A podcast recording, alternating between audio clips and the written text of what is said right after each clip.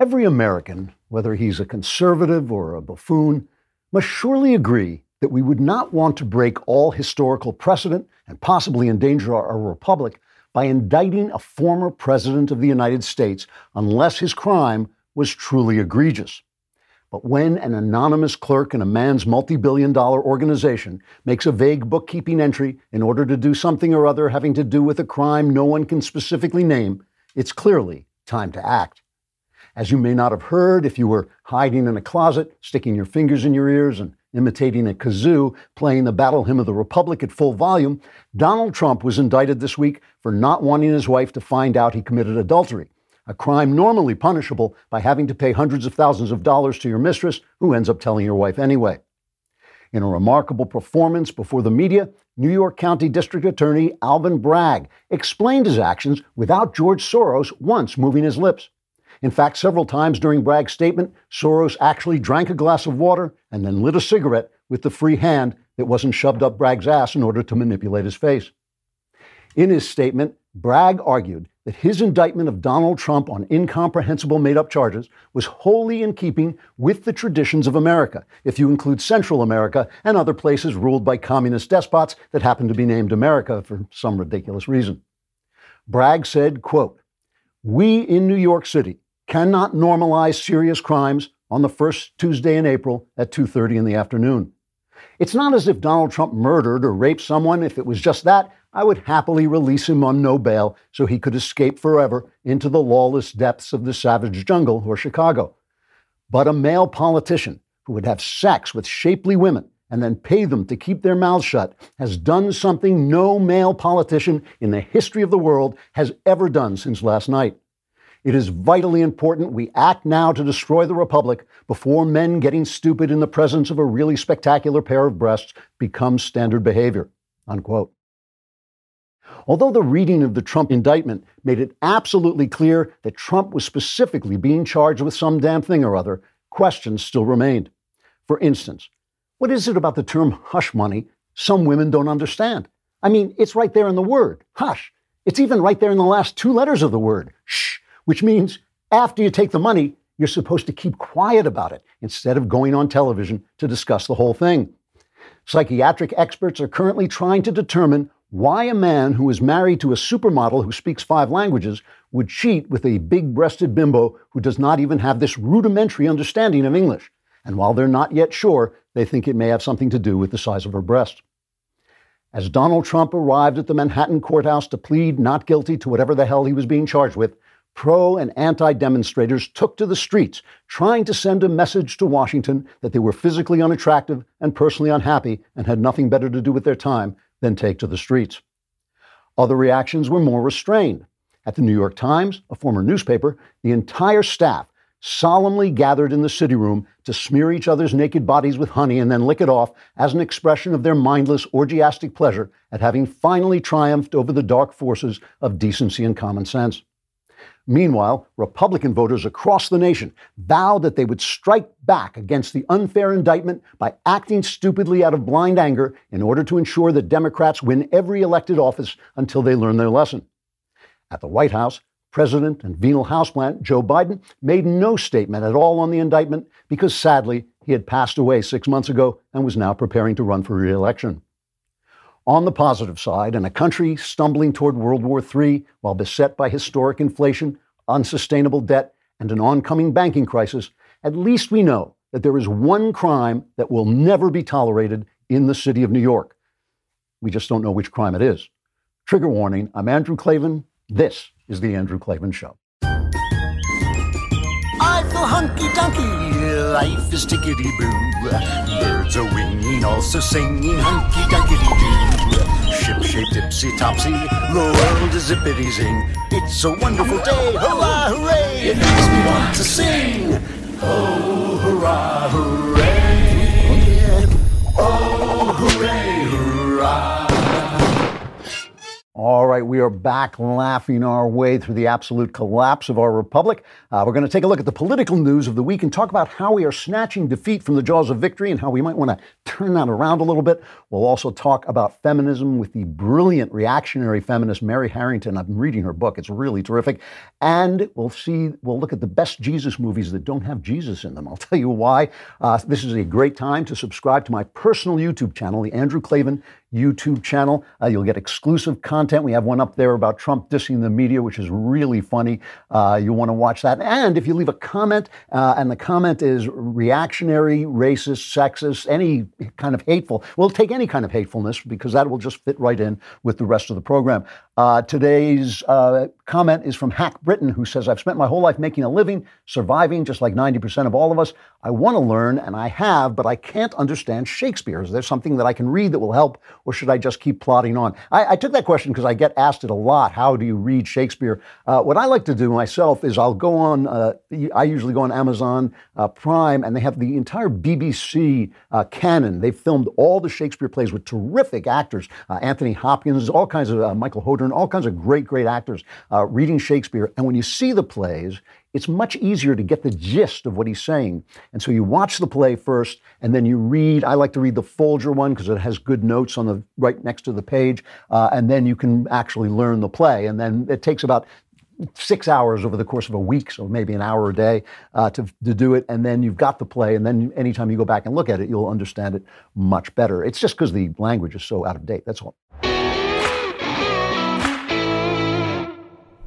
Right this minute, as we sit here, your browsing data is being tracked and monitored. Have you ever stopped to think about who has access to this information and what they might be doing with it? If you're like most people, you probably haven't given it much thought, but the truth is, your browsing data can reveal a lot about you your interests, habits, location, even your identity. Every time you visit a website, click on a link, or make a purchase online, you're leaving a digital trail that can be monetized by advertisers and data brokers. They use this information to target you with ads and promotions that are tailored specifically to you. And the more data they have, the more accurately they can target you. With ExpressVPN, you can encrypt your internet traffic and hide your browsing data from prying eyes. This makes it much more difficult for anyone to intercept your data or track your online activity. With lightning fast speeds, unlimited bandwidth, and easy to use software, ExpressVPN is the perfect choice for anyone looking to protect their online privacy and security. I love ExpressVPN. It's incredibly easy to use. Just fire up the app, click one button. Even I can do that. It works on all my devices my phone, my laptop, even my Wi Fi router. Sign up today and start browsing the internet with confidence at expressvpn.com slash Klavan.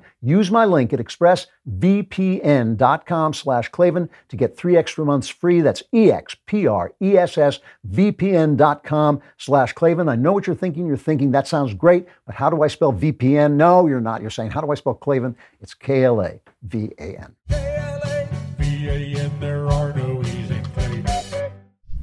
Uh, so, the theme of today's show is fearless realism, uh, the power of facing reality with without fear, uh, which by an amazing coincidence that no one could have foreseen is also the theme of today, which is Good Friday. Now, a lot of non Christians ask uh, if, if Good Friday is the day when Jesus was crucified, uh, why is it called Good Friday? And the reason is because Crap Friday uh, doesn't sound good and won't bring people into church. But at the time, obviously, it probably was pretty crappy. Uh, here's the guy who was the days before, he was cheered as the Messiah, the Christ, the Savior of the world. Suddenly, he's judiciously murdered in the most humiliating way possible.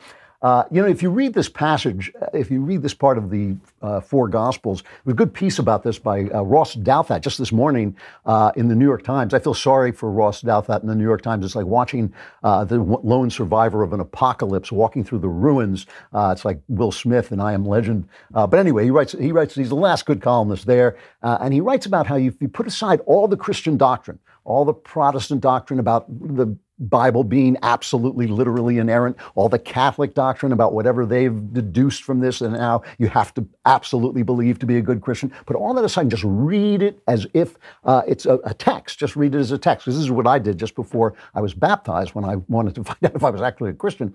Uh, you will see that it's ex- it reads exactly like what it obviously is. It's the passing down of eyewitness reports from fallible witnesses with different points of view and different purposes in writing it, but they're describing real and yet impossible events. And the crucifixion itself is obviously a true story because everyone in it acts terribly, just the way people do in real life. Jesus' friends desert him, the local church condemns him, the people turn on him, uh, the government gauge the mood of the people and then sort of let him die without taking any responsibility for it. They said it was all Donald Trump's fault. Uh, it's just like in real life, some individuals acted as well as they, it, they could, uh, but every sector of society acted badly. And after Jesus was dead, all the people who had deserted and betrayed, abandoned, and slaughtered him uh, took to social media to discuss how all their opponents had uh, uh, deserted, betrayed, abandoned, and slaughtered him, but it wasn't their fault. Uh, conservatives, for instance, they had the typical conservative reaction on Twitter. They said, It's over, it's done, I give up, I surrender, we're finished, we're through. And then, because they had the Second Amendment, they took their tiny little daggers and they took on the uh, armies of Rome and were wiped off the face of the earth. Uh, leftists and their all powerful government, they had a different reaction. They uh, said, Hooray, God is finally dead. Now we don't have to bother with God anymore. We can do anything we want, and we can force other people uh, to do everything that we want because freedom doesn't matter because there's no God, uh, and we'll make a world more perfect than God has ever made it. And they had a pretty good run uh, that worked. They used kind of welfare and entertainment. They called it bread and circuses uh, to enslave people and conquer people and kill people. Uh, and then they were wiped off, wiped off the face of the earth by barbarians, or as they called them at the time, they called them indigenous people, but they were you know, what we would call today barbarians. Uh, but there was also this third group, right? There was this third group that didn't rebel uh, against the society and it didn't try to conquer anybody. It just lived in the faith that this man who had been murdered had come back to life bodily, body and soul. He had returned and that he was not merely the king of the Jews, but he was actually the Lord of all reality. And because they believed that, they were now fearless, right? They understood that death was less than death and life was more than life. And so they weren't afraid of anything. And because they were fearless, uh, they were happy. And because they were happy and free, you know, when you're fearless, you're free. Uh, they didn't rebel against the system. They let the system go, even if they were slaves. They just went on being slaves. They didn't hate anybody because they weren't afraid of anybody. And they were joyful. And here's the weird thing because uh, they were joyful, they were joyful because they were free, they were free because they were fearless. And that just infuriated the authorities. So the authorities would go out hunting anyone who was joyful uh, and imprison and torture and murder them. And when the authorities were finished imprisoning and torturing and murdering all the joyful people, the authorities were gone and only the joyful people remained. Very strange, strange uh, result of that. The real reason they call it Good Friday is it's because the day, it's the day when smart people despair and fools rejoice. And they rejoice because they're fearless. And because they're fearless, they're free. Now, obviously, none of that is relevant to our time because in our time, the most important thing is we have to be terrified uh, and despair and be angry and treat everybody, uh, especially if we disagree with them, like garbage. Uh, or otherwise, they win. If they win, if we don't become creeps. Uh, but I just thought I'd bring that up for no reason as we take a look at our political reality this week. Most important thing, you got to stay healthy, and living a healthy lifestyle can be challenging when you're always running around and doing stuff. You need simple, manageable routines to make sure you're getting the proper nutrition every day, which is why you will love Balance of Nature. Balance of Nature fruits and veggies are a great way to make sure you're getting essential nutritional ingredients every single day. Their capsules are packed with 100% whole food that you can take anytime.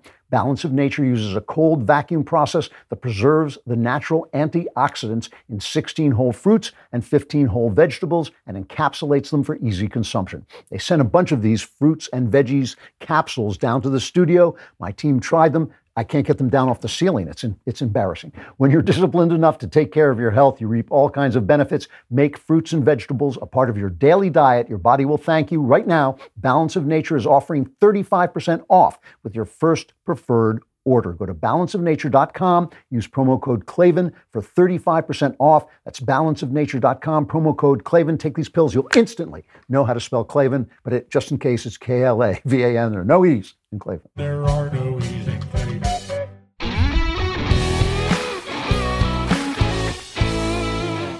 So, reality, facing reality fearlessly. There are a couple of big political stories uh, this week that really te- teach us something about reality and about us because it's so much easier to live in your own head. And one of the things that our opponents do so well is they make us angry. They make us angry because they own so much of the communications territory. And when you get angry, you know this from your own life. You know, people get most of the time get angry because they're afraid. Uh, very often get angry because they're afraid. And so you get afraid, you're going to lose. You get angry, and then, and you know this again from your own life, when you get angry, you do stupid stuff. So let's begin with Trump's indictment, all right? Everything about it was geared to make you furious. Every single thing. And I have to say, I was, I was expecting uh, this guy, this uh, Soros marionette, Alvin Bragg in New York, the New York County uh, DA. I was expecting him to bring an indictment that even I would have to say, well, he's kind of got a point, or just to use enough legal trickery. I mean, I knew that the fact that Trump paid off, uh, you know, his mistresses. Maybe he says he didn't, but maybe he did uh, t- to keep their mouths shut.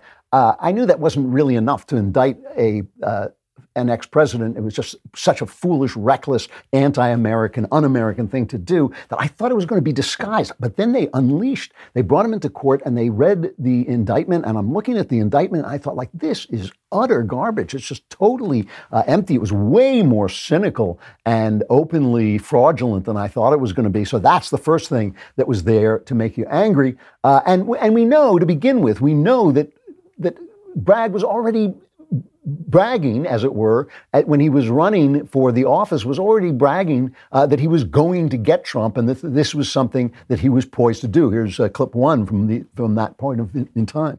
I believe we have to hold him accountable. Uh, I haven't seen all the facts beyond the public, but I've litigated with him, and so I'm I'm prepared to go where the facts take me once I see them uh, and hold him accountable. So that so that's the first thing. That was he was on target. He was like a guided missile. And then this, the next thing is at, on the day of the indictment, he did come out and make this uh, statement to the press. And it was clearly fraudulent. It was geared to make anybody who was actually paying attention, who was honest, furious. This is cut two. These are felony crimes in New York State, no matter who you are. We cannot and will not normalize serious criminal conduct. The defendant repeatedly made false statements on New York business records. He also caused others to make false statements. You're thinking, but this time, if you're a knowledgeable conservative, you're on the ceiling. You're thinking, uh, what? That's a that's a felony in New York where you let people who commit rape and, and murder uh, go free with no bail. This is a guy who downgraded 52% of felony charges to misdemeanors in a city where crime has risen, depending on what sector you're dealing with, somewhere between 20 and 30% in the last year. And so, you know, already you're furious because he's, it's so, so no one's above the law except the people that I say are above the law, right? That's basically what he's saying. What he's talking about is record keeping. He's talking about false statements. He's like writing on the check, yeah, I didn't, I didn't pay this woman to keep her mouth shut about our affair. Then finally, Trump came out, and he, you know, is always defiant, and he's not going to buckle under to this stuff. Uh, and and his response, he, put the thing in context. I wanted to play this part. He obviously went after Bragg. He said this is nonsense. This guy's a terrible guy. All the stuff that Trump usually says. But this was the important part of his speech to me. He put it in context of all the things that have happened to him. It's cut five. From the beginning, the Democrats spied on my campaign. Remember that? They attacked me with an onslaught of fraudulent investigations. Russia, Russia, Russia. Ukraine, Ukraine, Ukraine. Impeachment hoax number one. Impeachment hoax number two. The illegal and unconstitutional raid on Mar a Lago, right here. The lying to the FISA courts, the FBI and DOJ relentlessly pursuing Republicans the unconstitutional changes to election laws by not getting approvals from state legislators, the millions of votes illegally stuffed into ballot boxes and all caught on government cameras. And just recently, the FBI and DOJ, in collusion with Twitter and Facebook, in order not to say anything bad about the Hunter Biden laptop from hell. All of that stuff is true. I mean, all of I don't know if there's millions of votes cast uh, illegally, but it was, uh, you know, we could see it happening, and we could see the fact that at the same time, uh, the New York Times, a, a, former newspaper, was saying this is the most honest election in, in history. Uh, the lies, the lies make you even crazier. So then, when you watched the media, so you're, you've got this history of, of you know, Trump has been treated more unfairly than any politician in my lifetime. And Reagan was treated genuinely unfairly. And it was not it was only anomalous in the degree. Remember, they called George W. Bush Hitler. Uh, you know, they called Mitt Romney Hitler. They, you know, they they call everybody Hitler. And any anyone I don't like is Hitler. Uh, but really, the treatment of him, the mobilization of the deep state against him, and the mobilization, the join, the media joining the deep state, was enough to drive anyone crazy. And driving you crazy is part of the point, because when you're crazy, when you're scared, when you get angry, you don't act wisely. You don't deal with reality fearlessly, right? So here's the media response. I mean, the media response was also that just the absolute hypocrisy was enough to make you nuts. It's cut three. It's a sad day for America. Hard stop. This is no time for celebration.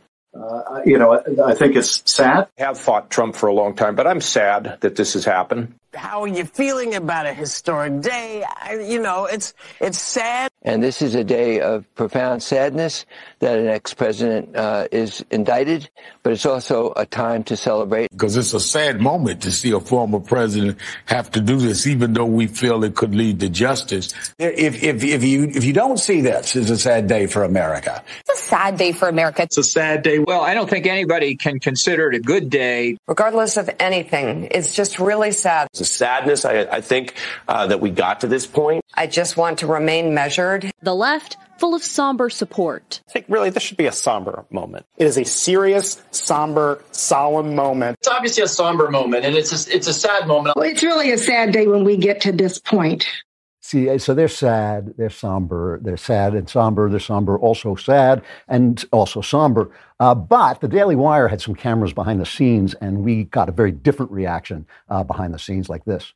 Happy days are here again. The skies above are clear again. Let us sing a song of cheer again. Happy days are here again.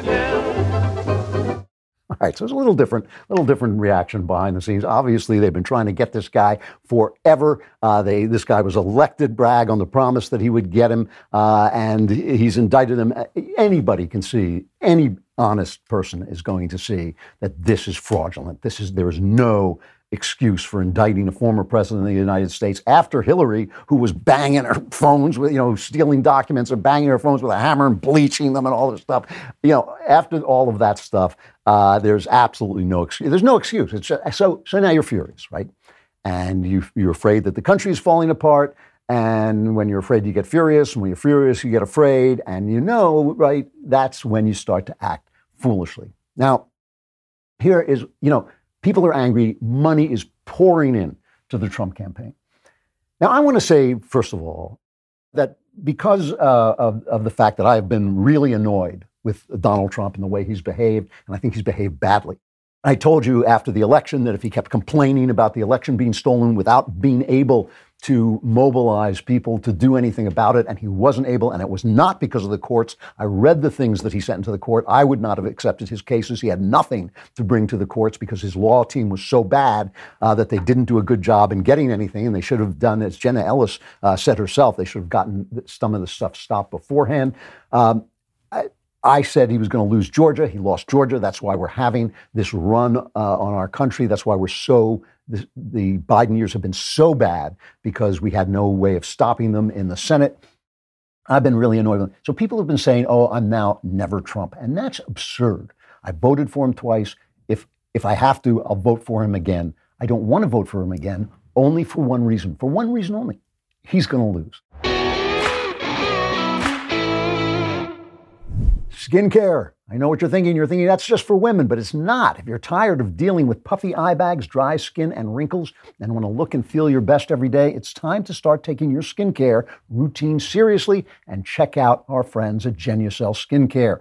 My assistant's favorite product is the Genucel Dark Spot Corrector. It's formulated with revolutionary ingredients that effectively diminish the appearance of unsightly dark spots, acne scarring, and any other patches of discoloration. The Genucel Dark Spot Corrector leaves you with a bright, even complexion that will have you looking younger, healthier, and more vibrant. Say goodbye to fine lines, wrinkles, and even those annoying under eye bags. Genucel will have you looking 5, 10, or even 15 years younger just in time for warmer weather. Best of all, Genucel guarantees results in as little as 12 hours or your money back. Don't wait. Visit genucel.com slash Klavan to save over 70% off their most popular package. This package includes the dark spot corrector as well as their ultra retinal and under eye treatment. Every order subscription includes a luxury gift box with these three free springtime essentials just in time for warmer weather and free shipping as well. Go to genucel.com slash Klavan, genucel.com slash Klavan. I know what you're thinking. You're thinking, that sounds great. How do you spell Klavan? K L A V A N. Maybe you're not thinking that. I don't know. Now, I can't promise you he's going to lose, right? Nobody knows the future, but I'm just looking at things straight. I'm getting, I, I'm as, I'm angry too, and I like Trump. You know, I mean, if you go and watch that video, uh, what's it called? Something like uh, Trump's uh, Trump's funniest media clapbacks. Okay, that's the video we put out, the bonus video we put out on the Andrew Klavan YouTube channel uh, this week. Uh, you can tell, you can tell just looking at me. I really enjoy some of the things that Trump did and always did, always did while he was in office. However, however, just looking at reality, I think Trump can win the primary. I think he will almost certainly, and no one can predict the future, but I think he will almost certainly lose the election. And the reason is very simple independents hate this guy. Independents who decide elections in this country, the middle decides the election in this country, they hate him and they're not going to stop. They're not going to stop hating him. They hate him because of the way he behaved. I told you, even while I was celebrating his victories as, when he was president, I told you that he was going to lose because of the way he behaved. He alienated these people, the people in the middle. They're not going to come back. They're not going to come back, and he's going to lose.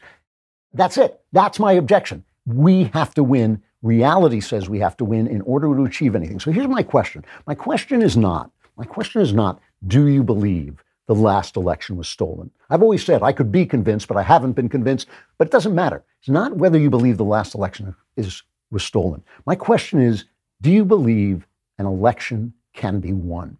Have you given up? That's what I want to know. That's what you have to ask yourself. Because if you've given up, if you've given up, give up. Go away. Get out of the game. You've given up. You've folded your cards. You're done. You are done. Just stop. Just don't ruin it for everybody else because we need to win. These people are out of their minds. They are destroying the country. The left is destroying the country. It's not even the Democrats. This is not a Democrat party. Most people who are just following along because it says D and that's where their parents voted for, so they're voting with the D, but they don't haven't that this is a radical leftist Marxist party uh, w- that has gone beyond even Marxism uh, in its attack on people's sex lives and attack, attack on people's children, uh, their desire to control and pollute and corrupt people's children. Uh, their attack the other day on Riley Gaines, uh, who just says, I want to be able to play women's sports as a, as a top women's athlete and not have to compete with men. All of this stuff. But so if you believe that the elections are over, just go away. Watch TV, do something else. If you believe that, that the country's over, despair is a self fulfilling prophecy. Despair is a self fulfilling prophecy. If you've despaired, you've already lost. But, but if an election can be won, it's got to be won by somebody the independents will go for it. Doesn't have to be a moderate person. I believe a conservative can win.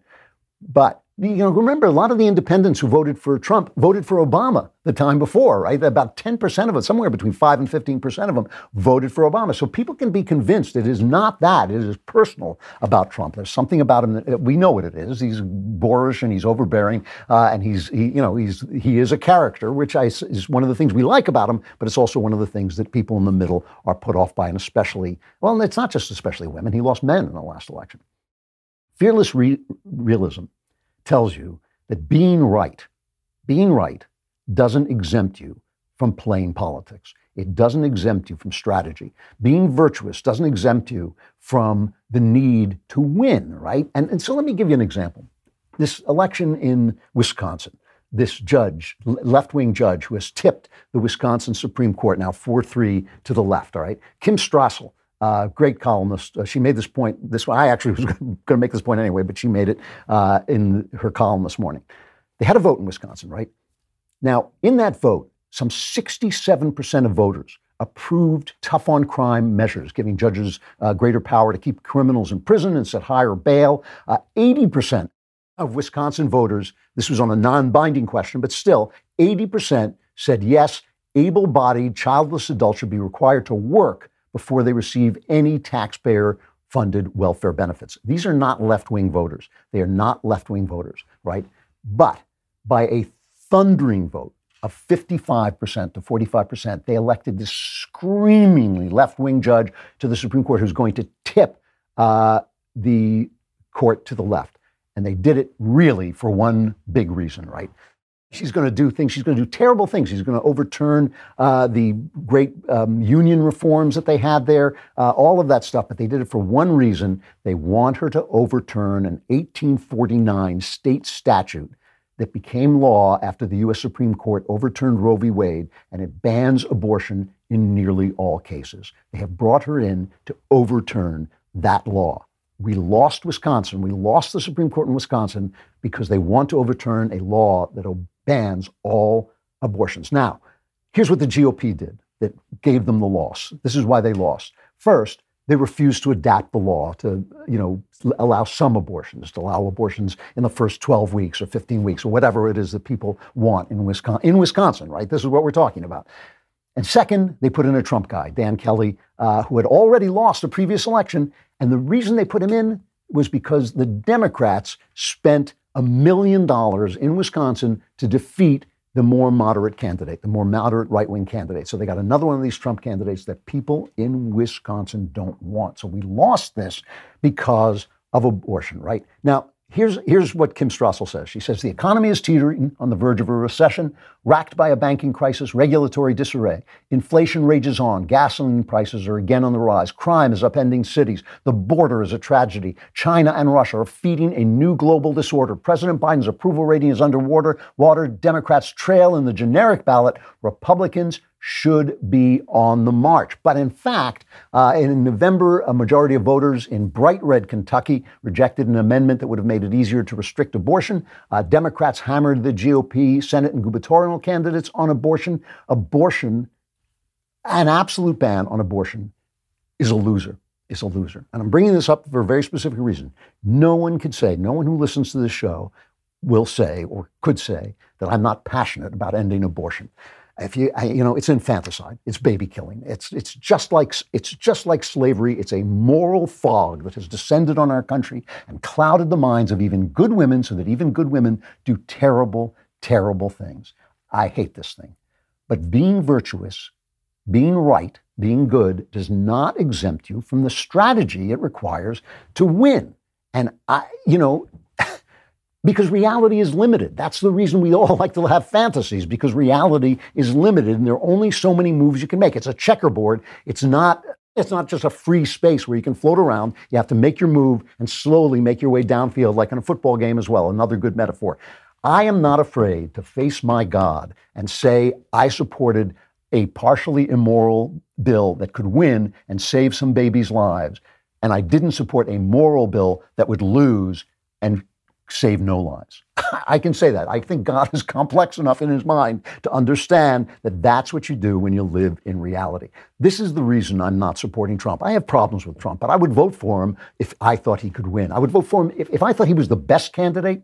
I'd vote for him twice. I'm seriously. I mean, if I thought he was the best candidate, I would be marching behind him. You can't say I'm never Trump. You can't say I'm soft on abortion. I just want to win because winning is the only way. We're not, you know, we, we hear these talkers on the radio using this big, we got to blow the place up. We got to take a flamethrower to it. We got to throw in a grenade. No, we don't. No, we don't. We have to win. We have to use the process to win. And in order to do that, we have to be fearless about the situation we are. You know, I'm going to read uh, in just a minute, I'm going to read this absolutely brilliant article by a guy I'd never read before named Richard Hanania. He's a Columbia University conservative, mostly deals with foreign policy, but in this case, he's dealing with uh, he's dealing with ways that conservatives can win. It's a wonderful, wonderful Substack uh, column. But he points out that we're winning on abortion. We're just not always winning in the in the polls, right? We're winning. They, they're uh, 66 clinics across 15 states stopped offering abortion services after Dobbs. Uh, they, the number of abortions in the U.S. peaked at 1.6 million in 1990, and it's declined to fewer than 1 million in recent years. 13 states have enacted full bans on abortion. Those states where we can win, we should win, right? But those states where we have to compromise, we should compromise to get the win we can get. We are winning on this issue, but we have to do some of it through culture and some of it through the uh, electoral process. It's reality. It's reality. It's complicated. It's difficult. It's like dis, It's like uh, you know uh, disarming a bomb. You got to get the right wires and pull the right wires in the right places. So don't let them make you afraid. Don't let them make you angry. Don't let TV hosts and radio talkers get your juices flowing so that you do something stupid. You got to stay cool. You got to stay joyful. You got to stay fearless because we can win. And I'll tell you how. Our YouTube comment this week was about how do you learn stuff when you're so busy, when you got to earn a living? If you're struggling to fit traditional classes into your busy schedule, Grand Canyon University's online programs are designed to make earning your degree easy and accessible no matter your age or stage in life.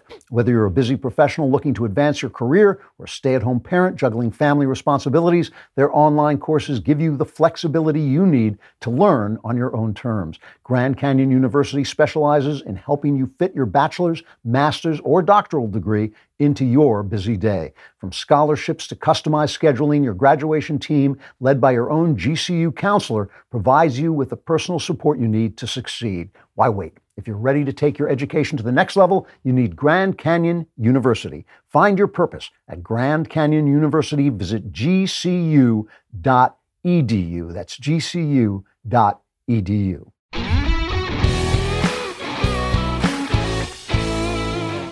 All right, winning in reality. This is a, this is the big deal. Excellent, excellent article by a guy named Richard Hanania. Uh, like I said, he mostly writes about foreign policy as a Substack. Richard Hanania Substack he wrote an article called Conservatives Win All the Time. And he says on the right, there is a self pitying narrative that's taken hold in which democracy and conventional political activism are hopeless, and the conservative movement has been doing nothing but losing for decades. And he talks about this narrative, and you've heard it. You've heard me kind of make fun of it a little bit. Uh, that we need to, you know, we got to be more manly. We got to be fight tougher. We're afraid to use our power. We're afraid to mobilize. Uh, and and this is, you know, this is this thing called the new right, uh, where they're saying, you know, we're not using the levers of power like they lose, use the levers of power and all this stuff. However, however, Hanania points out that there are some things we're winning about and some things we're losing about and maybe we should pay attention to the way we win so that we can focus that uh, those methods on the way we lose, on the things we lose. Such a simple idea instead of complaining and despairing and you know pounding our fists and all this stuff. Uh, you know, such a simple idea to say, well, are we winning anywhere? Are we actually losing everywhere, or are we winning some places uh, and losing other places? And he makes a point that we are winning in many, many important places. Guns. The right to bear arms has become a reality over the last several decades. In 1988, Vermont was the only state in the country that had an unrestricted right to carry a firearm, meaning without a permit, and 16 states had no right to carry at all. Today, every state has at least some right to concealed carry, thanks in no small part to the Supreme Court, but most states have gone even further than judicial decisions have required. Fully half the states now have unrestricted concealed carry. I believe it's now one more than half the state after Florida. And most of the rest require a license, but grant one to almost everyone who applies. Big win on gun rights. Very, very much uh, has spread. Abortion, I already covered this, uh, and this is partly because of science, partly because of uh, the Supreme Court. But the, you know, in the states where people don't want abortion, we're getting rid of abortion. In the states where people are not going to vote for a complete ban on abortion, we should back off. We should back off. Do what you can do. I mean, how, how hard is that to do? But socially, culturally, and you all know that culture comes first.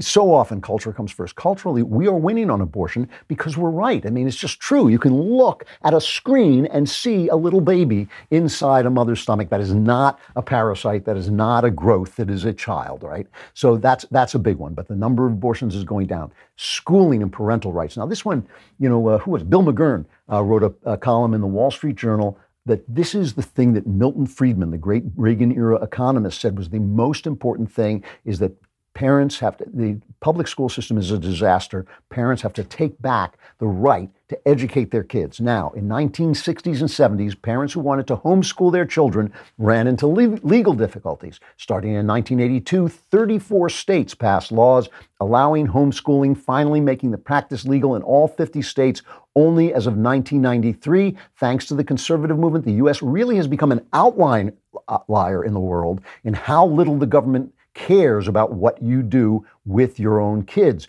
And one reason only a limited number of children have left traditional public schools is that it's expensive to do that. But Republican states are making it more. I'm reading again, Richard Hanania.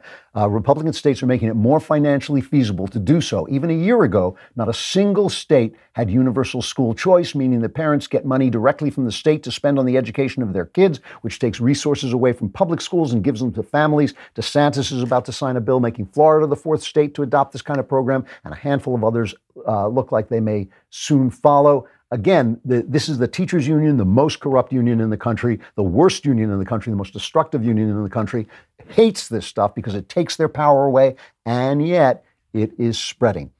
Taxes, another big win for conservatives. When Reagan came into office, the top marginal tax rate was 69%. It's now 37%. And it's not just the rich, as the overall individual federal tax burden decreased throughout the 1980s and has since stayed steady. So, why, if we're winning so much, are conservatives so angry? All right. So he says, first of all, there's a minority, a minority of the right, which are who are actual white nationalists. you know, they actually don't want uh, to lose the white majority. I'm not one of these people. I love living in a multi-ethnic country, and I love the fact that I know they don't know this, but actually, what's happening is British.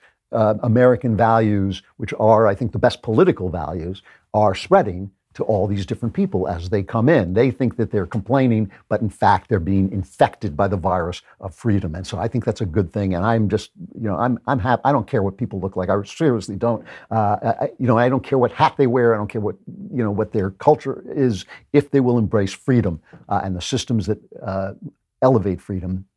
They're, they're my pal. Uh, they're Americans for me. Uh, all right. So that's only a minority of the new right. So affirmative action has been with us for decades, but only recently. Here's the thing on, the, on cultural issues, there are several issues on which the right is steadily losing. Affirmative action has been with us for decades, but only recently have major institutions become openly anti white and anti male. Gay propaganda in schools has exploded as, has the percentage of young people identifying as LGBT. School libraries basically now carry porn, and since it's LGBT porn instead of heterosexual, the media considers any attempts to keep it away from minors to be fascism. There are now fat women in underwear ads, and so on. So these are things on which we, we lose. You know, we are falling back, uh, and I think they're compli- they can be complicated issues. But why are we losing on these issues?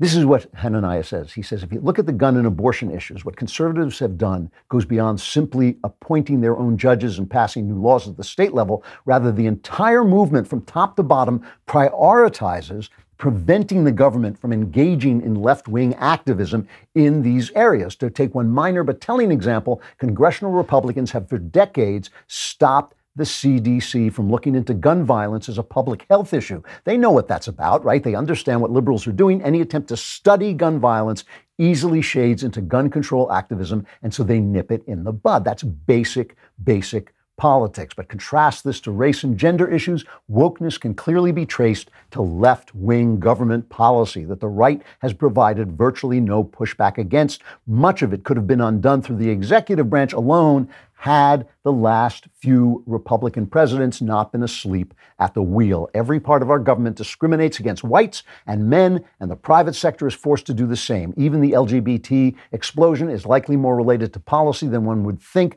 Leo Sapir has written about how the obsession with minority sexual preferences and identities in public schools is to a large extent uh, rooted in anti-bullying and the Title IX initiatives. I hate Title IX, so I think this is all you know, all important stuff. So why don't we fight about, this? And some people, Hanania says, some people say, well, the right is afraid of the media, but that's no longer true. The right is no longer afraid of the media, if not, if not just Donald Trump, but Donald Trump is the, one of the reasons they have learned that taking on the media is a winning issue. So they're not afraid of the media anymore. But he says that right wing resistance to the left on identity issues tends to be dominated by talk show hosts and online influencers, influencers rather than people who think seriously about policy and how to change it. Now, this is something I've talked about, I, and I, I think uh, you know Ben has kind of come along on this issue too. Is we're not policy people. We don't have to come up with policy answers. We're people who are here to point things out, to make things public, to get you interested in these things. But you have got to be the people who got to organize. You're the people who've got to win elections. You're the people who've got to participate in uh, organized drives to get these things.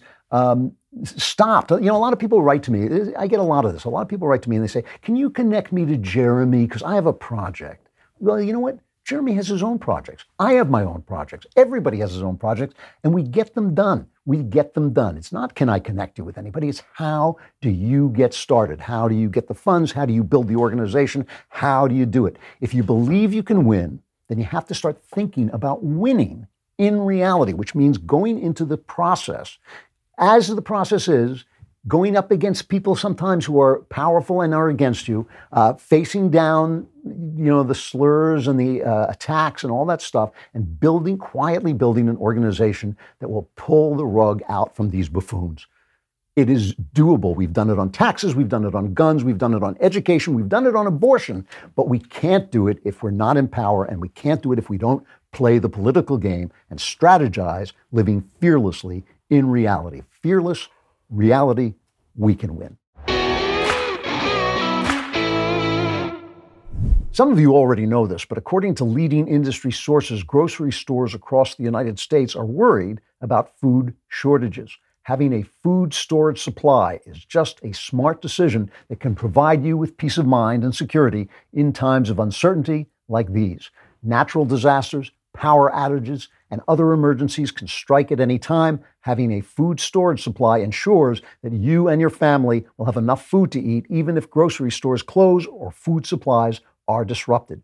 That's why you need 4 Patriots Survival Food. They offer breakfasts, lunches, and dinners that are good for up to 25 years. Their dinner options include chicken or beef, which is the perfect protein boost for your stockpile. While you browse their meal options, you have to check out the 4 Patriots Survival Sweets Kit, which adds a tasty boost to your stockpile and helps keep spirits high even in emergency situations.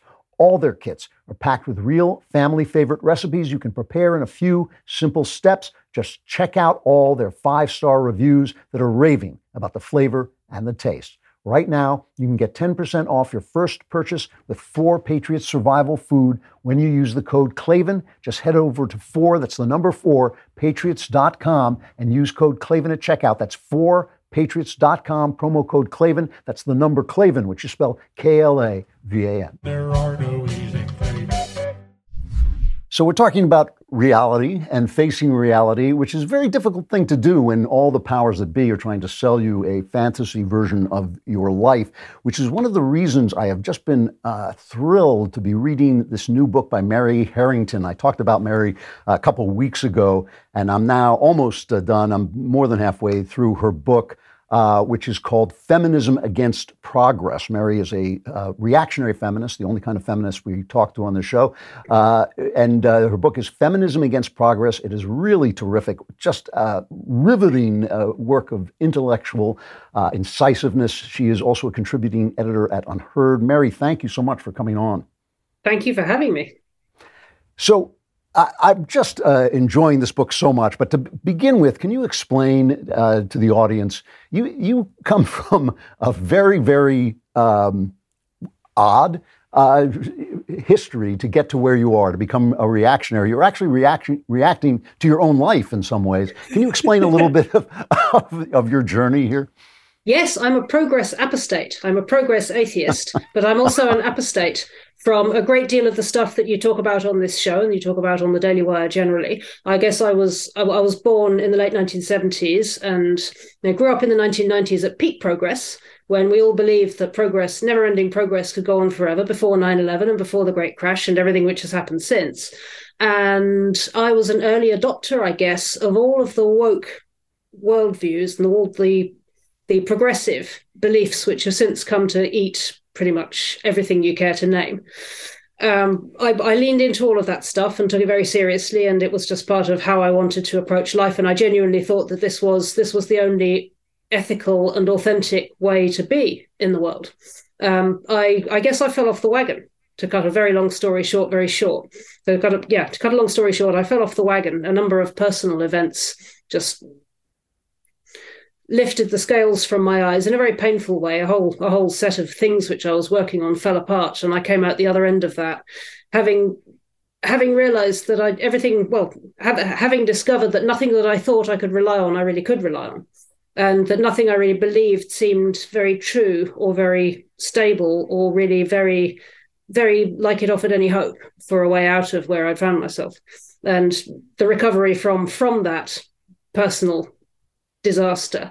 Took several, took a number of years and by the time i came out the other end i was I, well there, there, wasn't really anywhere else to go from from radical on every front you can imagine apart from the, the advice my grandmother gave me when i was in my late 20s and, and she put it in a very very grandma-ish way. You know she was the wartime generation. She said you know mary you should i think you should grow your hair and get married. And what, but what but, and because at the time I really I was really not doing that. I think I couldn't have, couldn't have been further from that if I'd tried. Um, and, and what, but what she meant, and the way I took it, and the way your on reflection was, Mary, have you considered being normal? And and actually, it was very good advice um, for somebody who's. I'd, I'd had to go at pretty much everything except being normal, and I thought, well, you know, there's, there's sort of nothing left. You know, where, where else is there to go apart from having making a sincere having a sincere go at being normal. And so I tried it. And actually, as it turned out, you know, a lot of the things which I'd believed about being normal just turned out to be well, it's kind of propaganda.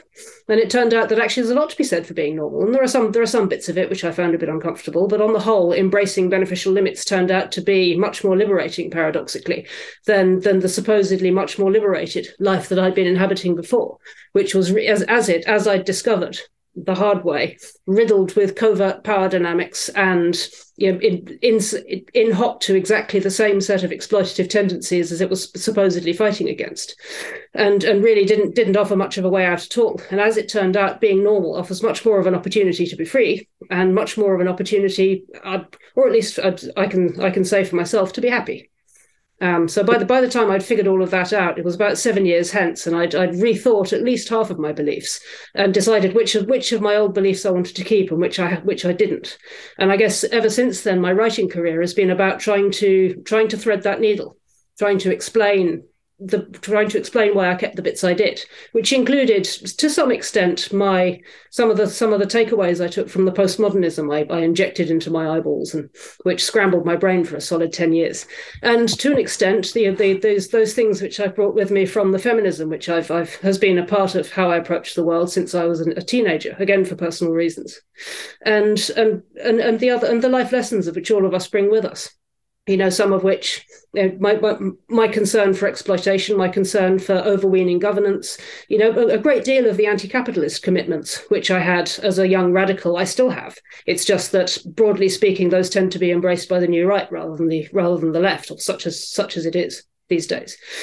Um, most of the critiques which which now emerge against the the uh, against technocapital and and the and the biopolitical the, the, the, tyrannical biopolitical state now come out of the right, whereas whereas in my in my twenties they would have come out of the left, and so a, a, a, huge amount has shifted, and to a great extent, my political priors are still more or less the same. But if there's one governing theme which has changed, it's that I don't believe in progress. And if you take those political priors, you know the the, the critique of the critique of technocapital, you know the a, a recognition of the importance of material reality and of sex reality and of the and, and, and of the the grand sweep of human culture and human history and you just you just take off the progress theology goggles you know use you still have some of the same themes. You're playing some of the same tunes, but you're playing them in a slightly different key. And although i have never really thought of myself as a conservative, I tend to be published by conservative magazines because I'm simply not legible anywhere else. I don't. It, just. It, it, doesn't. It just doesn't make sense for me to be. So. So people call me a conservative, but I prefer the term reactionary because it just leaves me a lot freer to do and think as I as as I think is appropriate. Well, it is interesting how simple uh, it is to become a conservative nowadays when the left has gone so far into it, its own uh, weird fantasy world. Uh, one of the things you talk about in the book is is you had a baby, uh, and, and you kind and you kind of liked your baby. Uh, yes. which, well, which it's, it's right. Well, well, I mean, this this throws this throws up all sorts of very fundamental conceptual problems from the point of view of liberal feminism. Um, because if you if you think about this, the structural, the underlying preconceptions of liberal feminism, somewhere pretty near the root of that is the idea that more more freedom, conceived of as freedom freedom from, is by definition always better. Um, but the problem with, I mean, that, that which is fine if you're, I don't know, 22 and you don't really have any commitments or obligations or um, any anywhere pressing to be. That's it's kind of it's sort of all right. Um, I say that in a qualified way, but it's it's sort of all right. But if you're, I mean, if you've got a screaming six week old baby and it's four a.m. and that baby needs feeding, you can't very well just lie there and say no, I don't want to. You know, it just doesn't work like that. You know, there's a there's a visceral set of instincts which, you know, in all in all but the most unfortunate and exceptional circumstances are going to kick in, and it's it's like it's like you've grown an extra body, uh, as I've described it in the book. It's like you've grown another organ, and and, and that's as who's that's existentially it's existentially dependent on you but also your existence is dependent on sustaining this this extra bodily organ that you've grown actually in your own viscera. Um, but it's it just happens to be separate from you physically and yet you have to care for it as though it were your own kidney or your lungs or your heart. That's that it's it feels that immediate and that brain scrambling Literally, the no. only time in 20 years of driving that I've ever damaged the car was when I was trying to go around a tight corner with my hungry baby screaming in the back. It's that brain scrambling, um, and it just it left me re rethinking everything which I'd believed about the the separate autonomous individual subject. And I was thinking, well, no, this. Hang on a minute. If if in order to be a functioning participant in the liberal world you know as an autonomous subject i have to i have to erase this entire facet of what of what of our of my physiological self my reproductive role and also my loves and my priorities then either the, either there's a problem with women being functioning members of a liberal polity or there's a problem with liberalism and you know and I, I just reject out of hand the idea that women can't be functioning members of of, of the polity. That that seems absurd to me. There's nothing nothing wrong with my brain. Um, and so I and so I've I concluded that this is clearly a liberalism problem rather than a mother's problem. And whereas you liberal know, feminism has chosen to junk mothers I would prefer to junk liberalism. So, uh, as I was reading, you give a very concise history of uh, some of the feminist thought uh, that goes on, and some of the um, some of the concerns that you have as a feminist. And one of the things that just struck me repeatedly was how flimsy the framework is on which uh, critical theory and postmodernism uh, is built. They've taken a few uh, observations that people have made since at least ancient Greece and, and the uh, and the old Hebrews, um, you know that that language segments reality and that culture is different in different places. They've taken a few kind of minor observations and they've built on it an entire vast structure uh, that that cannot be supported on those ideas that dis- that make human reality disappear. And so, one of the questions I have is, how do you conceive when you say I, I loved my baby. I wanted to be with my baby. Who is the I in that sentence? Uh, because this is the thing, I haven't finished the book yet, and I'm not sure, um, and I'm not sure where you're going with it in, entirely. But it seems to me that the postmodernism that you followed, the critical theory that you followed, kind of erased that person uh, in, in some very important way. Well, it yes, absolutely, it does erase that person, and I remember really grappling with that in my twenties, and eventually um, I, I, went through some very long, dark, long, dark nights of the soul trying to make sense of all of this in my twenties. Um, you know, you know, what, what, what is this I that exists? Um, and I, I don't think I really stopped. I don't think I really exited the kind of the, the full on. I mean, I, I won't call it a full on psychotic break, but it was, it was definitely sort of, it, it was a very deranging experience, and it went on for quite, you know, some years, really, really some years. And I don't think I exited that until I until I was able to formulate what the I was that that was observing. And I mean, this is this is very metaphysical territory to get into, but I mean, I'll, I'll just I'll just say on in in this context that I, I I, I, had a direct personal experience of just being me, and and came which I felt that I could trust in, and and I was I was able to begin building back from there. Um, but yes, I mean, it's in, in as much as in, in as much as this is a set of a set of uh, really, I would, I would call them theologies, which which set about stripping away um, and dismantling and disaggregating and deconstructing all the way down to the ground level, and then telling people that there's really nothing left there at all, which is, which in my view is just not true. That's it's not true that there's nothing left there. Um, and, and and all I can all I can really offer is, you know, I mean, they're they're they're. They're all very very keen on lived experience, and I would just like politely to offer my lived experience to say, no, no, you're you're, you're wrong. You're wrong. There's, there, there isn't nothing there. I mean, there, there is. Not only is there not nothing there, we are all making decisions about uh, what is good and what is bad. When you say that you love your baby, you're not just saying that you love your baby. You're also saying it is a good thing that that you do uh, and that you were siding with that love over the ideas. I mean, some of the feminists you quote uh, sounded like they needed to be put into padded cells to me. I mean, people who were talking about babies as parasites, people who were talking about um, how horrible it was that this should happen, this, should, this thing should occur to a person in a free society. Um, it sounded like they had left the, uh, the reservation in some way Uh, where did you where did you get i mean I, having gone through a huge transition in my life uh, uh, it takes a certain amount of guts. Where did you find where did that particular courage come from? Is that something that everybody needs to have or is that something that uh, can be taught? You mean the, the courage to have a baby or the courage to the courage to, to change your mind. Um, it i don't even know that I, I, I set out to change I, I was just left with no other option Mm, um, okay. And I, I, you know, for, for better or for worse, um, I've always I've always been stuck with the kind of mind that follows arguments to their conclusion. Um, yes. And I, I, guess that's a yeah. No, that that does it's, explain it's, it. it's a personality thing. You know, So I'm thinking, the- well, if, if if if this then that, then it follows that. Oh crap!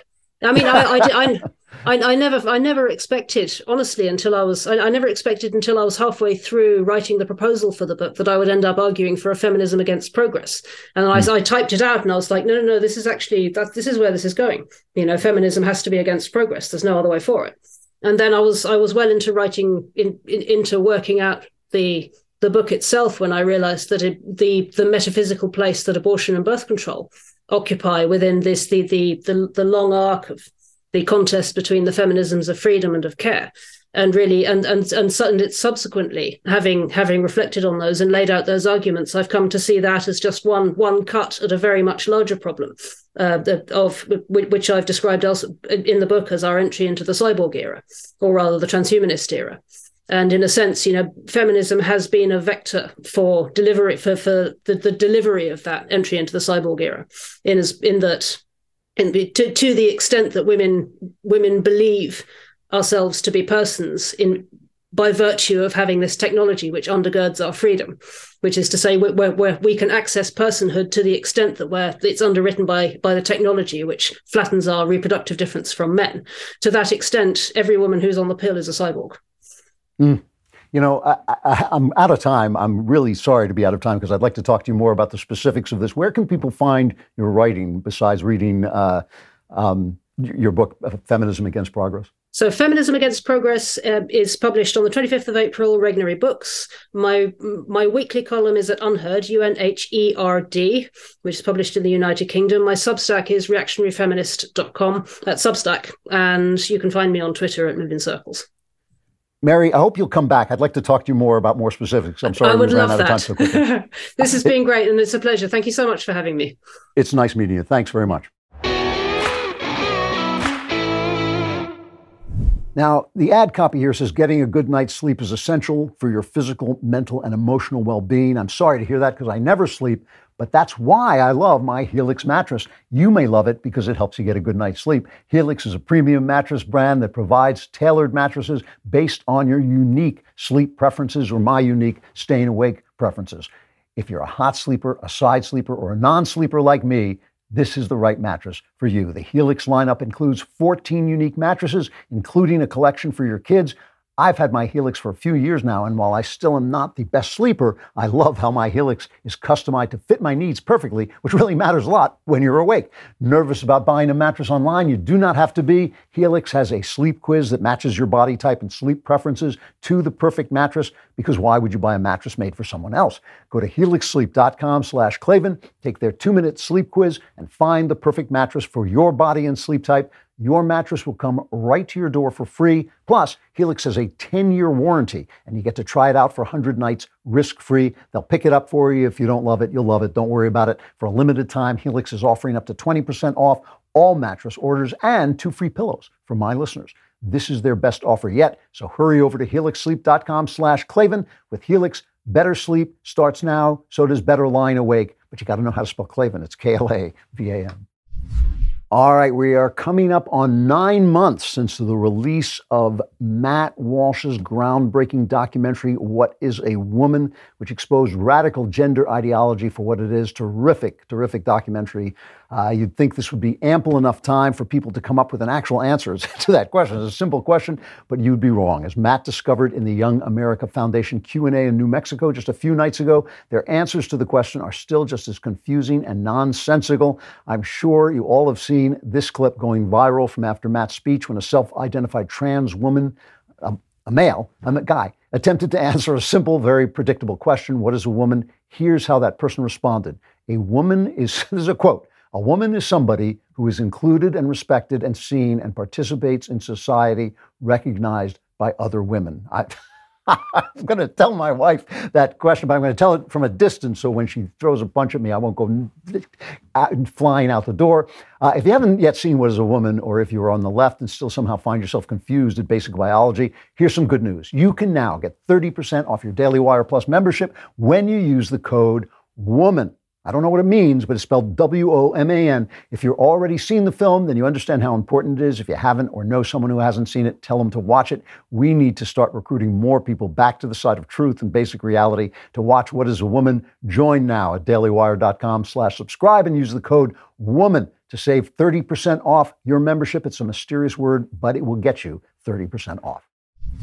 So, on the cultural section, I want to bring together uh, two themes of the show reality and Easter, because uh, Good Friday is the prelude, the tragic prelude to the joy of Easter. And I was thinking about, you know, when I was talking to Greg Laurie uh, last week about his film Jesus Revolution, which I really liked, uh, but I was still thinking about why, in general, Christian movies uh, don't uh, move me all that much.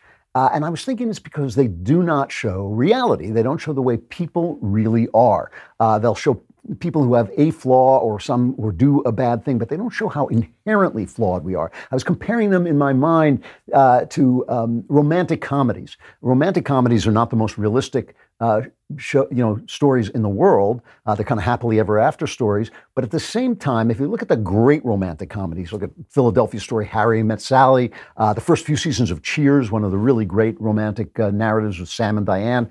Um, you know, if you look at those, the people in them are not, they're not just flawed, they're us, they're small, they're stupid, they, they're governed by sex and greed and uh, personal ambition and neurosis, they have, they're neurotics, and yet love flourishes in the midst of, of those things. And when I was talking about King Lear and the Tempest, I was showing how Shakespeare uh, pours Christian truths into tragedies, into things with terrible, you know, guy's eyes are being put out. And you think, well, where's the Christian, hey, you know, where's the happy Christian talk here? Nowhere. There's nowhere. And yet Christ is there. So I wanted to take a look at some movies for the Easter season that weren't religious movies and yet were filled with Jesus. They were movies about Jesus and yet movies about Jesus that include all the flaws and, uh, and even evil of human beings. And um, aren't squeaky clean and aren't G rated or anything like that. So the first one I thought of is a movie that uh, many people don't know about, which I just think is absolutely wonderful. It's a small movie, but it's a wonderful film. If you've never seen it, 1961, it's called Whistle Down the Wind. I think at one point Andrew Lloyd Webber made a musical out of it, but I don't know if I don't think it ever went anywhere. Uh, but but it is a wonderful little film. Uh, it's based on a novel by a lady named Mary Hayley, Mary Hayley Bell, and Mary Hayley Bell was married for like 60 years one of the great showbiz marriages, to an excellent British actor uh, named John Mills, a very famous British actor in his day. And Mary Hayley Bell and John Mills had two daughters. Uh, one was an actress named uh, Juliet Mills, who was in a TV show for a while here called Nanny and the Professor. But the other was Hayley Mills, right? Putting the two names together, Hayley Mills. And she was a big Disney child star. She was in a film called Pollyanna, which is still a good film. If you haven't seen it, your kids would love that uh, film if they're younger. Um, and Hayley Mills, very beautiful uh, young girl, and she plays a little girl in this film, Whistle Down the Wind. That also has Alan Bates, a great, great actor in his first starring role. And it's about a bunch of local school children uh, in the Lancaster villages around a farm. And one day there, there's a fugitive hiding in the barn of one of these kids. It's Alan Bates, and he's wounded. He's got a knock on his head. And one day, Hayley Mills walks into the barn and she hears somebody in the barn. She's scared, right? And she says, Who is it? And just as she says, Who is it? the fugitive passes out. And as he passes out, he says, Jesus Christ. And he collapses. And Hayley Mills, being a little child, she thinks Jesus Christ is hiding in the barn. And that's the story. The story is this fugitive is hiding in the barn, and the word spreads throughout all the little children of the neighborhood that Jesus Christ is hiding in the barn. And the, the conflict is between the realism, but also the cynicism of the adults and the falsehood, but also the faith of the children. And you can see uh, the children's kind of rudimentary faith uh, in, in, this sign here, uh, in, in this scene here, it's cut eight. Who's got to look after them then? Jesus. Don't talk wet. Yes, he will then, because that woman told me. What woman? The woman in the Sally Army. That woman. I asked her to look after it, and she said Jesus would look after it for me. Well, what she know about it? She knows because she lives in his house. How can she when he's dead? Oh, Aunt Kathy. Well, what's up? He is, isn't he? Well, fancy saying you'll have something terrible happening now. Yes, you just wait till Jesus comes and gets you. I'm not bothered. It's only talk. She has this worried look up at the sky with Jesus is going to come and get her. Uh, and the, the thing is, is obviously their faith is, as I say, simple uh, and misguided, but still their faith finds a truth that is higher than the truth of the world that they're living in. The world is still the world, but there is a truth higher than that, and the children see it when the adults can't. It's a beautiful movie, Whistle Down the Wind. Another one is uh, one of uh, a personal favorite movie of mine, Cool Hand Luke. If you've never seen this picture, especially if you're a guy, it's a great guys movie, 1967, uh, starring the terrific uh, Paul Newman, one of the great stars uh, of that that era. Uh, cool Hand Luke is just a terrific, terrific picture, and it's got uh, it's got beautiful, beautiful music. And Whistle Down the Wind has a beautiful theme in it too. The music in uh, Cool Hand Luke is by Lalo Schifrin, who you know from Mission Impossible. He was a very prolific, terrific writer, and that the theme is uh, down here on the ground. If you can find a good version of it, the jazz in that time was too overdone. Uh, but if you can find a good, simple version of someone singing down here on the ground, it's a very, very lovely uh, song. And it had a famous line, and Strother Martin plays the uh, leader, the head of a chain gang, uh, and he beats up the prisoners savagely and says, "What we have here." Is a failure to communicate. And that became a very famous line. So Cool Hand Luke is about a guy who commits a minor crime. He's uh, drunk and he starts uh, wrenching the tops, the, uh, the heads off parking meters. Uh, he gets arrested and he's uh, sentenced to two years on a chain gang uh, in a prison uh, camp run by this sadist, and the guy just decides to break this guy. And Cool Hand Luke is he's just a guy, you know, he's just trying to get through his thing, but he just starts to beat him up no matter what he says. If he's a smart aleck, he beats him up. Uh, he puts him in a hole in a box. This horrible punishment, uh, and Luke has nothing to fight back with. He has no power, and yet he will not be broken, uh, or at least he stands up to this guy. And it starts out with uh, this guy Dragline, who uh, is, uh, is who. the guy won a George Kennedy won an Oscar for that. Uh, Dragline is the tough guy. He's the the bull goose loony they call. You know, he's the the bull of the um, the alpha male of the yard, and he beats the living hell out of uh, Luke too. But Luke will not surrender. He just never surrenders. That's the only thing about him. And so they're playing cards one day, and Luke bluffs, and this is how he gets his uh, he gets his nickname. Here's that clip. The man's got kings. Get your tail out. Yeah. Oh, you got oh! You want to see him? Yeah. Right there. One, two, Yeah. three, four, five. Yeah. Oh. Mic'd up, right? Another. You stupid mullet head, he beat you at nothing. Just like today when he kept coming back at me with nothing. Yeah, well, sometimes nothing can be a real cool hand.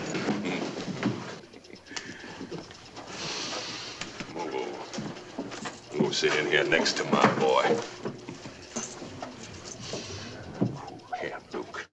Cool hand Luke, but cool hand means he's got nothing, but he's going to play nothing. And that's it's a beautiful film, very uh, moving, and the idea that this alpha male understands that this guy is unbeatable, he's undefeatable, and that inspires the other people. He's still just a, a drunk and a petty criminal, uh, but he has freedom. He's a, he's free because he's willing to take the pain. And this is the this is the thing. This is what freedom is, right? Freedom is not being afraid. Not if you're not afraid, then you're free. The deaths of saints tell us why saints are free. This is as opposed to what was sold to us by the news media during COVID, right? When Donald Trump, remember Donald Trump came out and said, "Don't be afraid of COVID. Don't let it dominate your life." And this was the reaction of the press. Don't tell your supporters, "Don't be afraid of COVID." Everyone should be afraid of COVID. It's okay to be afraid of COVID, and it's okay that that it's dominating your life because it has dominated your life.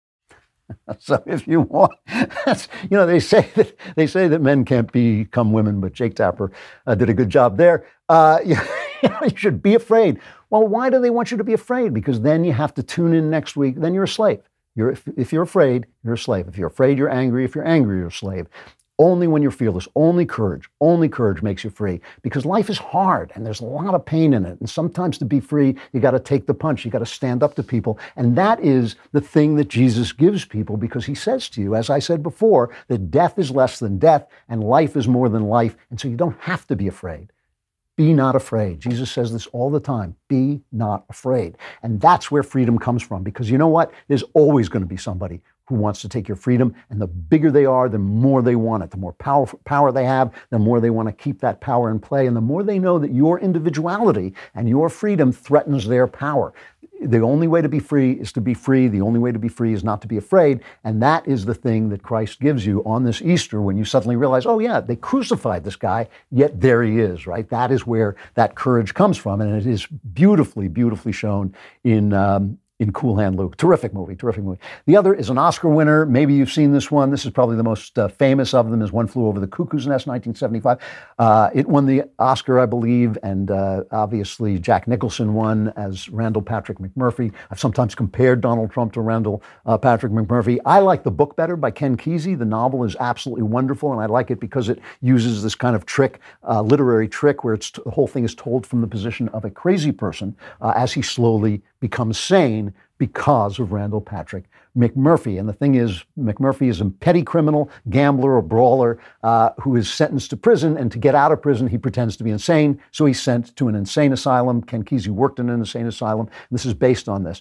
And it reflects, the film reflects this kind of growing idea uh, in philosophy, uh, Foucault, Michel Foucault was saying this at the same time. He was saying people aren't crazy. Uh, it's just a definition of society. It's a power. You know, Foucault thought everything was a uh, a power structure, and the power structure. Um, you know, defined where madness is. Now that's false. That's that's foolishness. Some people are mentally ill, but but what Kesey is saying here is that it can be done that way. Some things that are are uh, considered crazy are just normal. Uh, at one point, Randall Patrick McMurphy says uh, to these guys, "You're no crazier than everybody else," and that I think is the point. This also is about manhood. Uh, the the place is dominated by Nurse Ratched. Uh, she hates their manhood. She uses every trick she can uh, psychologically to confuse them out of their manhood, out of their convictions, out of their anger. Uh, that she makes them. They have. There's a wonderful scene where they have a group therapy thing where everything devolves into babbling and craziness and screaming. And through it all, Randall Patrick McMurphy just stands up to her. And the great scene, the the best scene I think, where he stands up to her is when he wants to see the World Series. Uh, she manipulates the people so that uh, they won't vote to have the, the World Series, and she won't let them watch it. So McMurphy sits down in front of a blank screen and starts to dictate, you know, announce the World Series as if it's there until all the crazy people gather around him and they can see it too. And here's that clip. All right, here he comes with the next pitch. Press, swings. It's a line drive ball, deep left center. It's going. It's going.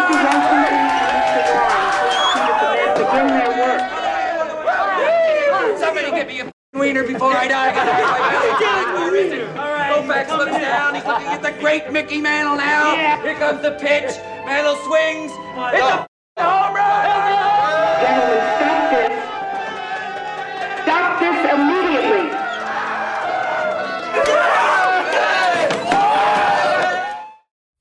It's great. Louise Fletcher, uh, as Nurse Ratched, she also won an Oscar for this. And why is she so angry? She's angry because they're free. Why are they free? They're free because their minds are free. They're in asylum. They can't get out. They're locked up. They can't break out. Uh, but they're free because their minds are free, and their minds are free because Murphy is unafraid, and Mick Mick Murphy is unafraid, and uh, and he teaches them to be unafraid as well. Each one of these stories, I, I say these are Christian stories because each one of them follows the pattern uh, of a Christian story. Only the first one, Whistle Down the Wind, involves Jesus directly in the sense that this guy, they think this guy is Jesus, but all of them follow the pattern of the passion story uh, and the resurrection story. Uh, and you'll see when you watch them that that story is embedded in these stories. And one, the reason I love to see it uh, is Christian truth embedded in evil, selfish, unrighteous reality is because Christian truth is embedded in evil, selfish, unrighteous reality. It does not transform the world into a happy place. It does not transform you into a righteous person. You will still be the person that you are, but you will grow into something new with Christ. You really will. I've never, I've never experienced anything like the personal growth that I have simply in having a relationship uh, with the living God. It's just an amazing thing. But it takes place in reality. It doesn't stop me from having an ego. It doesn't stop me from uh, being annoyed. Doesn't stop me from sometimes being afraid and angry. Uh, all of those things. But it, it's a light. You know, it's like uh, the difference between being lost in a storm and being lost in a storm and being able to see the North Star so you know what direction uh, you're traveling in. When you leave the truth of reality behind, when you leave the truth of reality behind, you leave the Christian truth behind because that's where the Christian truth lives. It's not a fantasy. It's not a fantasy. It is the hidden truth of life. It is the uber truth of life, the life, the truth of life that is above life. And these films, uh, Whistle Down the Wind, uh, Cool Hand Luke, and um, uh, what call it, the Ken Kesey novel, One Flew Over the Cuckoo's Nest, great examples of how to tell stories about Jesus without getting involved with religion. All right, we are approaching, for those of you who are non members, non subscribers to the Daily Wire, we are approaching the Klavanless weekend, but I have to be, uh, the Cl- Klavanless week, but I have to be honest and say that Easter is coming. Uh, so you may get some compensation for my absence by the resurrection of the Lord of the universe. Uh, you know, I mean, some, some people think that's even better uh, than the Andrew Klavan show. What I can't, I couldn't possibly judge. But uh, but it still would be a good idea for you to subscribe. You can go to dailywire.com/slash-subscribe. Use code Klavan at checkout. Uh, and uh, I don't know what that. Oh, it'll get you two months free on all annual plans. But it'll also teach you how to spell Klavan. It's K L A V A N. You probably don't know that. Um, but you know that I still get emails addressed to K L A V E N. Uh, but uh, become a member because it supports us, it helps us, it makes us free uh, to deal with reality because we don't necessarily have to kowtow to other people besides you, who we like kowtowing to because you're our audience. Uh, but still, uh, we will um, still plunge you into the Easter. We'll plunge you into Easter. We'll plunge you into the joy of Easter uh, after we solve all your problems with the mailbag. Did nothing wrong. It was all bullshit. that's that's the way I feel about myself. I've done nothing wrong.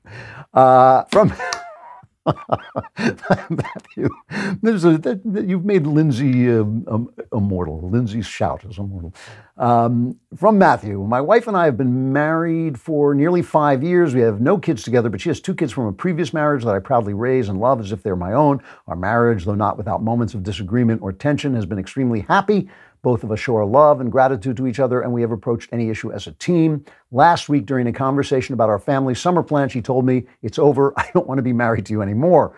Blindsided would be an understatement. I've tried to ask why. She says she is miserable and is tired of it, tired of what I'm not sure. She refuses counseling and therapy, saying her mind will not be changed. I'm confused, devastated. The kids are too. I love my wife and stepkids. I do not want my marriage to end. She's content with divorce and even says, You'll thank me later. Uh, do I go along with your unilateral decision to end our marriage or do I fight for it? And what would fighting even look like? Thank you for everything you do. Confused in Texas. You know, it's, it's interesting how often this happens to men specifically. Uh, they think they're in a great marriage and suddenly the wife says, I'm tired of this, uh, it's over. normally, I can't say that this happened to you because I wasn't there, but normally, when you look back uh, over time, you find that your wife has actually been trying to tell you that something was wrong for a long time and you haven't been listening to her or taking her seriously. This is a very common phenomenon. Um, so I don't know if that's the case, but it, it, it's more likely the case than that she didn't say anything and then suddenly wanted to leave. Uh, if, if her mind is made up, uh, tragically, because you're right, it's horrible. It's horrible for her kids. There's nothing you can do. I mean, and so your first uh, responsibility here is to your stepkids. Um, that's your first responsibility. And what you have to do is make sure that this is not going to be a bitter, angry uh, clash, a fight. Uh, you know, any there's not going to be any violence, either emotional violence or physical violence, obviously. Um, and that's the best you can do. And that's really sad. And I'm sorry for you. That really is a terrible thing. But uh, if you know, if she won't even talk to you about it, and if she's not going to be swayed. Um, you know, you don't have any choice, and that's just a, a terrible thing, uh, terrible for the kids. But that's your that should be your uh, direction. If if you are convinced, and it sounds like it, she's not going to be swayed, then your whole point now should be make sure these stepkids uh, have access to you. Make sure that you're not in any kind of a you know horrendous custody fight. Uh, make sure that you're not screaming at each other, uh, and that this is done in the, in the most friendly, loving way it's possible to do it. That's uh, I wish I could offer you better advice than that. I wish I could offer you more hope. But if she won't go into therapy with you, couples therapy with you, if she won't talk to you, if she won't be moved, uh, you know, th- th- there's nothing you can do about it. And so your the kids should be your first uh, are your first responsibility. From Braden, um, thank you for your wisdom. I've listened to you since Michael Knowles was your cultural correspondent. Uh, your thoughts about living and understanding life, art, and the world have deeply impacted me. I'm blessed to split my time between pastoring a small but growing church, working a full time job with growing opportunities, and loving the fla- family, which includes a beautiful wife and three kids, five and under. That's a lot of work. I'm blessed beyond measure, but I'm very busy. I wonder if you have any advice for being effective in every area of life when my personal inner resources seem limited, but I still have responsibilities that deserve the best of what I have to give. Uh, thank you again. I appreciate your wisdom. God bless you and your family. Well, thank you for that. Um, and yeah, I know I know what you're talking about. I mean, I have. Uh, I have lived a very busy life. I'm insanely busy now, uh, and um, and it can be uh, it can you can overdo it. You know, I mean, I remember uh, when I wrote Another Kingdom, and I was doing this show four days a week, and I was writing four openings a week, which is the single hardest creative thing I've ever done. Uh, just difficult in terms of energy and uh, and time. Uh, and I wrote one of the volumes of Another Kingdom. I think it was the second one, but it may have been the first. And I actually reached a point where I had hit empty. I'd never, it had never happened to me before. My mind went blank. Uh, I couldn't do anything but sit and stare. And I just thought, that's not good. This is, you shouldn't actually uh, be depleted to the point where you can't move or think. Uh, and, um, and, you know, I just had to start to marshal my energies and take breaks and, uh, you know, make sure that my, you know, I'm, I'm very fanatical about deadlines, so I would make sure that the deadlines I set were realistic deadlines and um, and do less. Uh, you know, I just had to do less, and now uh, you know, I work incredibly hard, and I all week, all this week, I, have actually had gotten sleep this week. Uh, I was so exhausted, um, and you know, it's just a question of uh, being realistic and dialing back and setting priorities. Setting priorities is the first thing. Uh, if you're dealing with a church and children, uh, obviously your children are your priority. Your church may be your priority over your job. You may not be able to do the church, and as the church grows, you may not be able to do the church and your job. Uh, you might want to think about that and think about other ways to fund your life. So, you know, I cut back the show from four days a week uh, to one for the for one reason only, which was that I couldn't do it at, at the level of quality uh, that I insist on for myself uh, and do it four days a week. I could do it. I could do, I could do it in terms of energy, but I had to do it worse, and I wasn't going to do that. It just seemed unfair to you guys, but it also seemed unfair to me, who is just expects very high quality from the things I put my hand to. So you got to prioritize and make your commitments and cut back commitments where you can't do it. It's the only answer, unfortunately, because you can't make more time in the day, and make sure you, and make sure on top of it you have time to do the things that make life worthwhile. Making love to your wife, uh, thinking, sitting alone and watching the sunset and all those things. Those things have to be factored in to a, a, full life. Your life cannot be spent in front of a screen. It cannot be spent just putting out. You've got to put in too. Uh, that's why I include in my workday, I include reading because if there's not something coming in, there's nothing to go out. Uh, and I, it seems tiring at the time. I've, I've, I've read books that when I've gotten three hours of sleep with my tears pouring down my eyes, but in fact, it keeps me from getting exhausted because there's stuff uh, coming in. Uh, all right, let's do one more. Uh, let's see. Uh, from Ethan, he says, I love the Cameron Winter series. Cannot wait for the third one. Comes out October 31st, The House of Love and Death. Uh, you can pre order it if you want to, uh, but I will advertise that more. I'll plug that more as we get closer to the day. Uh, he says, You got me reading again for the first time since high school. He says, I'm 22. I work for my dad's resale business. Recently, my dad, a pro Trump Christian conservative, hired someone for our business who he thought was a man. It wasn't until after she was hired that he discovered that she's really a woman who thinks she's a man. My dad says as long as she's a good worker and keeps the politics and activism out of the company, uh, when he, then he has no problem with it. I, on the other hand, do have a problem with it because I'm not going to conform to her delusions and address her as he, if I ever do have to address her. What do you think I should do or even say? I don't want to be in Jack Phillips' situation and lose the business and get into a legal dispute off of even false accusations of transphobia. Uh, yeah, you know, this is your father's business, first of all. You say you're working for your dad's retail business, so he should set the, the rules uh, about the business, and you should basically be a good employee, uh, even though you're the son of the boss. You should be a good employee and uh, handle it the way he wants you to handle it. Um, I don't want you to violate your deepest principles, but um, you know, there's no reason. There's no reason you have to con- refer to this person, this woman, uh, this confused woman in the uh, third person, probably. Um, but you know, I, I, would just be polite and be a good coworker and do what you have to do. You know, I, I, want people to live. People should live by their lights. You should live by your principles. But one of your principles here should be to serve your father, whose business it is. He built this business. Uh, he's brought you into it generously, uh, and so you should work and be in that business as much as you can the way he wants you to be. He hired he hired this lady, and you know, uh, and is taking it, I think, very well.